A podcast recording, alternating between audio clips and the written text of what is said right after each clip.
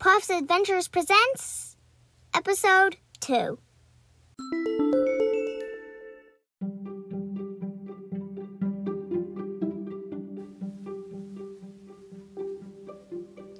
Puff found herself in a large, grand bedroom that she did not recognize.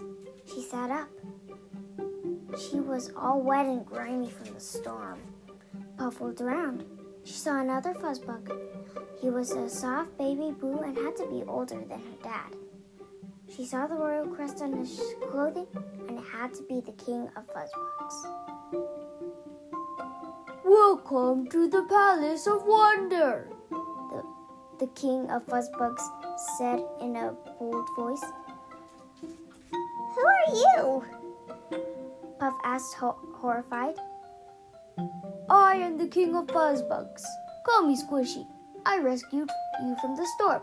You came to the right place.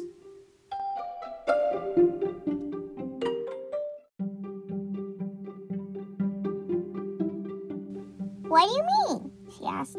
My childhood, he said. Your childhood? she asked. Indeed, I will tell you the story of my t- childhood, he said with a smile. Long ago, when I was 29 years old, I was next in line for the throne because my servants forced me to be king. But my greatest desire was to be an adventurer. He finished the story. That's a short story, Puff said.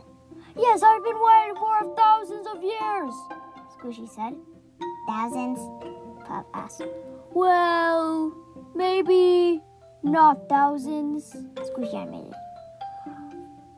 Just a while, maybe a day or two, he answered with a grin.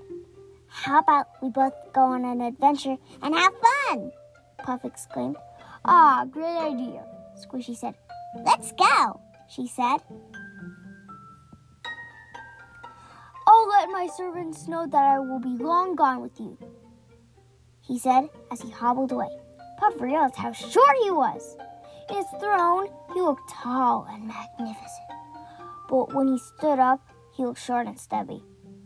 He was even shorter than Puff. Oh, you should take a bath while you're at it, he called from the hall. You stink!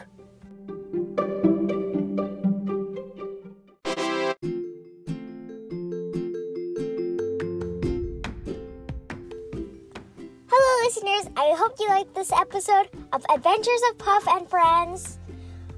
I hope you we see each other on the next episode. We may not really see, but just listen. I hope you listen to the next episode. I hope to see you again. That's a saying again. And thank you for listening. It's been fun for you to listen. I hope to see you again. Peace out, y'all. Kevin Montiero.